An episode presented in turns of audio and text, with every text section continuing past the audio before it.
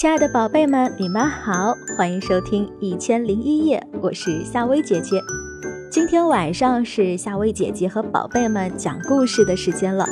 如果想听到夏薇姐姐更多的睡前故事，宝贝们可以搜索关注夏薇姐姐的小世界。那么今晚夏薇姐姐和各位宝贝们讲的这个故事啊，名字叫《小刺猬的礼物》。阳光真好，小刺猬去山里玩，爬山下来，又饿又渴，正发愁没带吃的。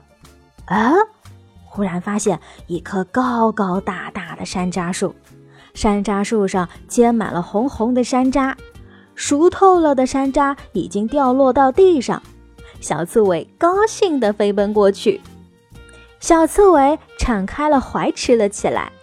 山楂酸酸甜甜的，小刺猬越吃越爱吃，撑得肚子圆滚滚的，撑到想把身体蜷成一个刺儿球都费事儿。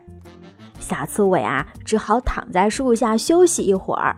休息的差不多了，他想，自己的小伙伴们还没吃呢，有了这么好吃的山楂呢，他一定啊要给小伙伴们带回去一些。小刺猬拿出自己的看家本领，一咕噜的在草地上打了一个滚儿，扎了一身的山楂，才心满意足的朝山下走。下山后，他没有直接回家，而是朝小羊家走去。小刺猬嘛，觉得小羊有点瘦，山楂能开胃，这样小羊也许就会长胖一点了。可小羊不在家，看看他家门上留的字条，原来啊，小羊去亲戚家了，要好几天才能回来。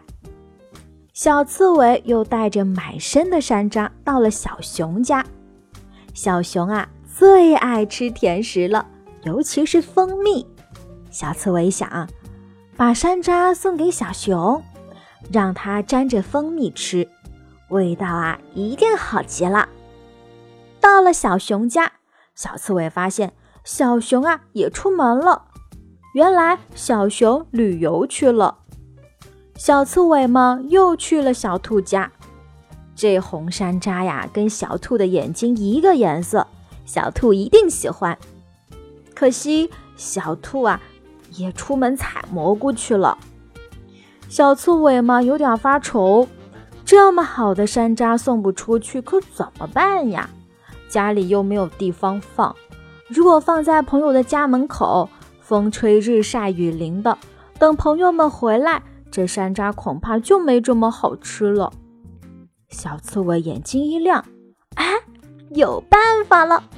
他把山楂做成了山楂糕，酸酸甜甜的山楂糕装在透明的玻璃瓶子里。